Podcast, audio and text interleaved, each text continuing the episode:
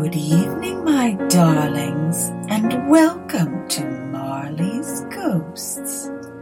It's time for another Dread Time story. Now get yourselves all tucked in. Ready? Good. Let's begin. Tonight's story is The Vampire Maid by Hume Nisbet.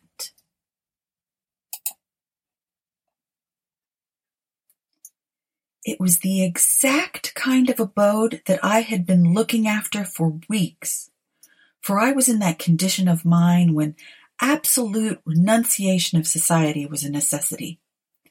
I had become diffident of myself and wearied of my kind. A strange unrest was in my blood, a barren dearth in my brains. Familiar objects and faces had grown distasteful to me. I wanted to be alone. This is the mood which comes upon very sensitive and artistic minds when the professor has been overworked or living too long in one groove. It is nature's hints for him to seek pastures new, the sign that a retreat has become needful. If he does not yield, he breaks down and becomes whimsical and a hypochondriac as well as hypocritical. It is always a bad sign when a man becomes overcritical and censorious about his own or other people's work, for it means that he is losing the vital portions of work, freshness, and enthusiasm. Before I arrived at the dismal stage of criticism, I hastily packed up my knapsack and taking the train to Westmorland. I began my tramp in search of solitude, bracing air, and romantic surroundings. Many places I came upon during the early summer wandering that appeared to have almost the required conditions, yet some petty drawback prevented me from deciding. Sometimes it was the scenery that I did not take kindly to. At other places I took sudden antipathies to the landlady or landlord, and felt I would abhor them before a week was spent under their charge. Other places, which might have suited me, I could not have as they did not want a lodger.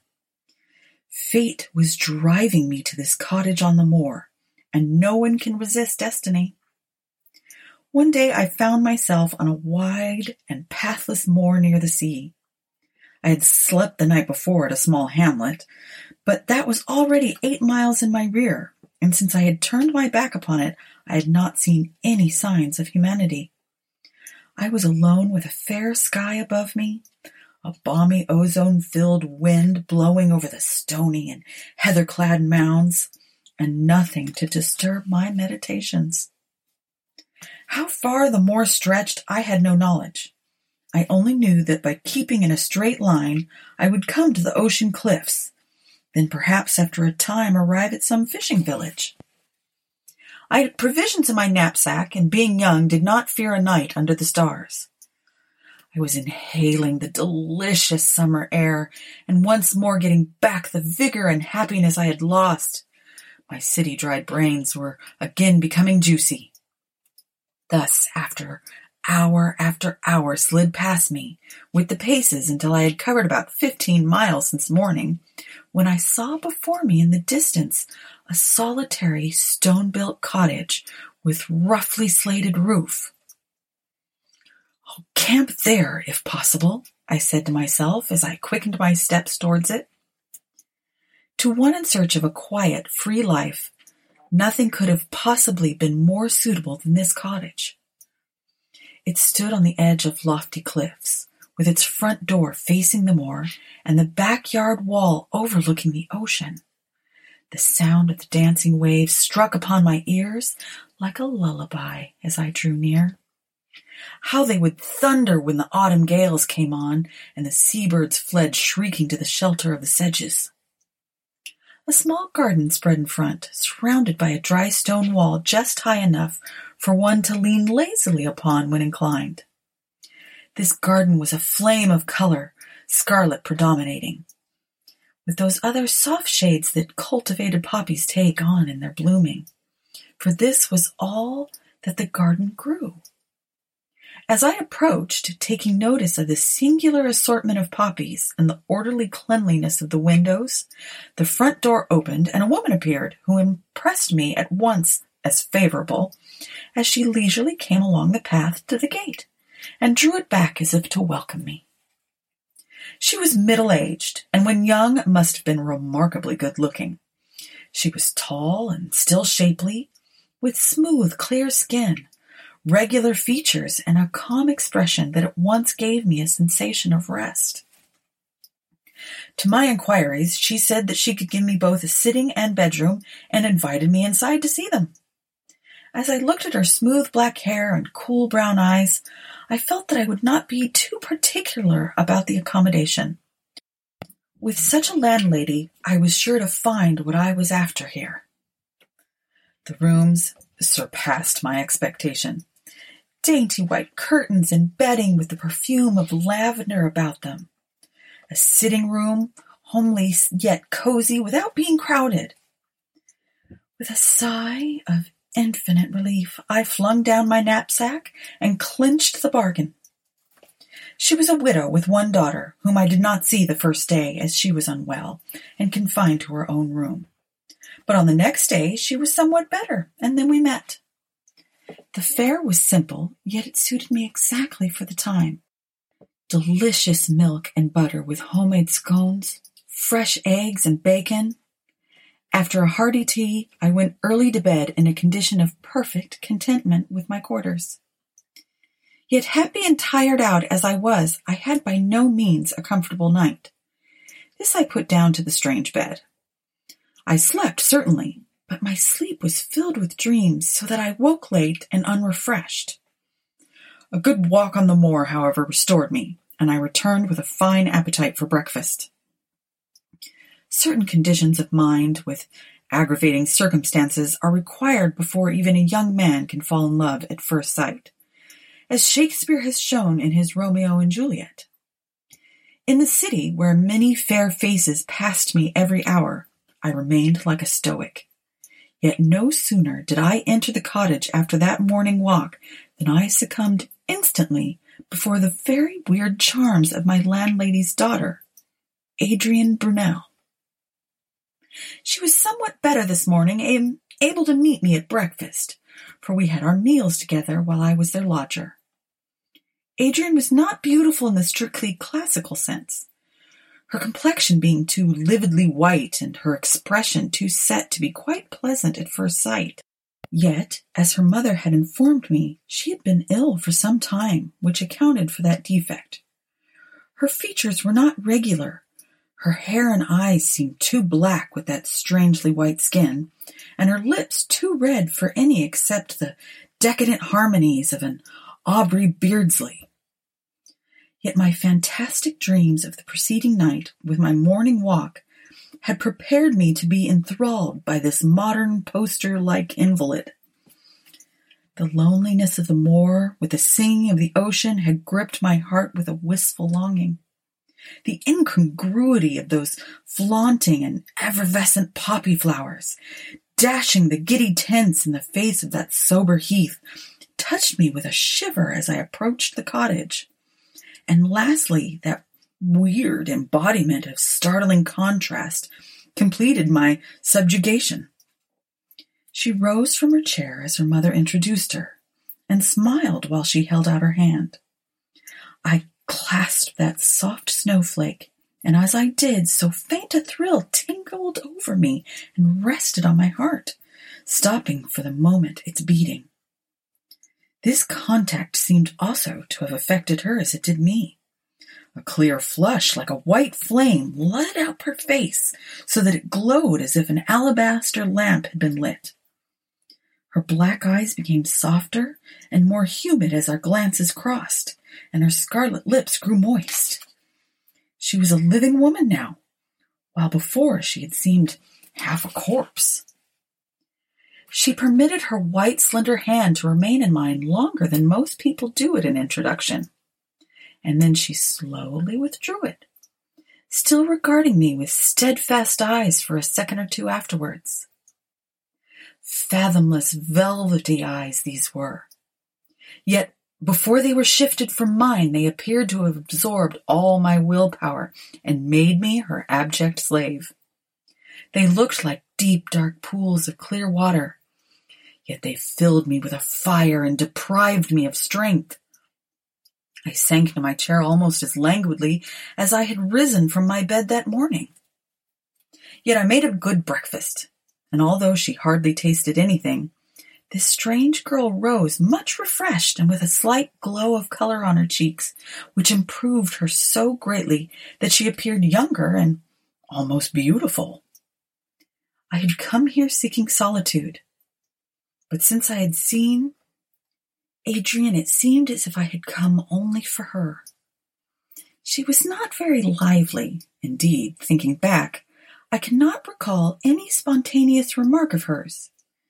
She answered my questions by monosyllables and left me to lead in words. Yet she was insinuating and appeared to lead my thoughts in her direction and to speak to me with her eyes. I cannot describe her minutely. I only know that from the first glance and touch she gave me, I was bewitched and could think of nothing else. It was a rapid, distracting, and devouring infatuation that possessed me. All day long I followed her about like a dog. Every night I dreamed of that white glowing face, those steadfast black eyes, those moist scarlet lips, and each morning I rose more languid than I had the day before. Sometimes I dreamt that she was kissing me with those red lips, while I shivered at the contact of her silky black tresses as they covered my throat. Sometimes that we were floating in the air, her arms about me and her long hair enveloping us both like an inky cloud while I lay supine and helpless. She went with me after breakfast on the first day to the moor, and before we came back I had spoken my love and received her assent. I held her in my arms and had taken her kisses in answer to mine nor did I think it strange that all this happened so quickly. She was mine, or rather, I was hers without a pause. I told her it was fate that had sent me to her, for I had no doubts about my love, and she replied that I had restored her to life. Acting upon Adrian's advice, and also from a natural shyness, I did not inform her mother how quickly matters had progressed between us. Yet although we both acted as circumspectly as possible, I had no doubt Mrs. Brunnell could see how engrossed we were in each other. Lovers are not unlike ostriches in their modes of concealment. I was not afraid of asking Brunnell for the, her daughter. She already showed her partiality towards me, and had bestowed upon me some confidences regarding her own position in life, and I therefore knew that, so far as social position was concerned, there could be no real objection to our marriage. They lived in this lonely spot for the sake of their health and kept no servant because they could not get any to take service so far away from other humanity. My coming had been opportune and welcome to both mother and daughter. For the sake of decorum, however, I resolved to delay my confession for a week or two and trust some favorable opportunity of doing it discreetly. Meantime, Adrian and I passed our time in a thoroughly idle and lotus eating style. Each night I retired to bed, meditating starting work next day. Each morning I rose languid from those disturbing dreams with no thought for anything outside my love. She grew stronger every day, while I appeared to be taking her place as the invalid. Yet I was more frantically in love than ever, and only happy when with her. She was my lone star, my only joy, my life. We did not go great distances, for I liked best to lie on the dry heath and watch her glowing face and intense eyes while I listened to the surging of the distant waves. It was love made me lazy, I thought, for unless a man has all he longs for beside him, he is apt to copy the domestic cat and bask in the sunshine. I had been enchanted quickly. My disenchantment came as rapidly, although it was long before the poison left my blood. One night, About a couple of weeks after my coming to the cottage, I had returned after a delicious moonlight walk with Adrian. The night was warm and the moon at full. Therefore, I left my bedroom window open to let in the little air there was. I was more than usually tired, so that I had only strength enough to remove my boots and coat before I flung myself wearily on the coverlet and almost instantly fell asleep without tasting the nightcap drop that was constantly placed on the table, and which I had always drained thirstily.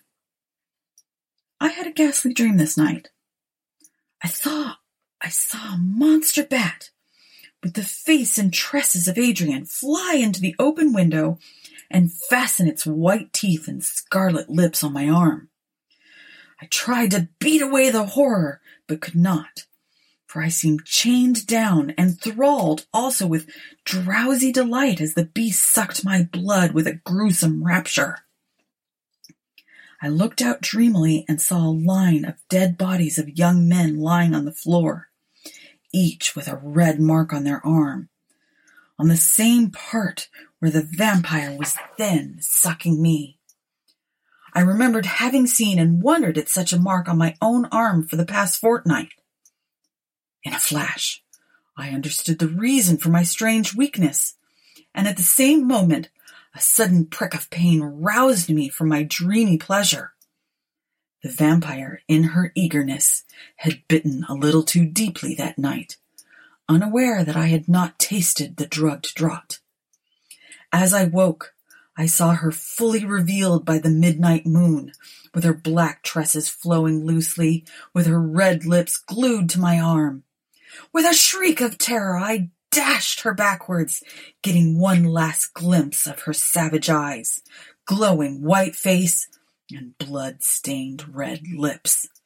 Then I rushed out into the night, moved on by my fear and hatred. Nor did I pause in my mad flight until I had left miles between me and the accursed cottage on the moor. The end.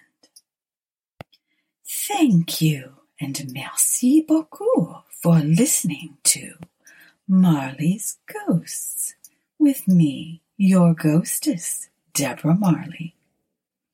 You can connect with me on Instagram and Twitter at Marley's Ghosts, or send me an email at Marley's Ghosts Podcast at gmail.com. I love hearing from you. If you enjoy the podcast and would like to support the show, visit my Patreon, where we have lots of tiers to choose from, each with their own special treats. Rate and review so our community of Dread Time listeners can grow. Until next time, my darlings, sleep well.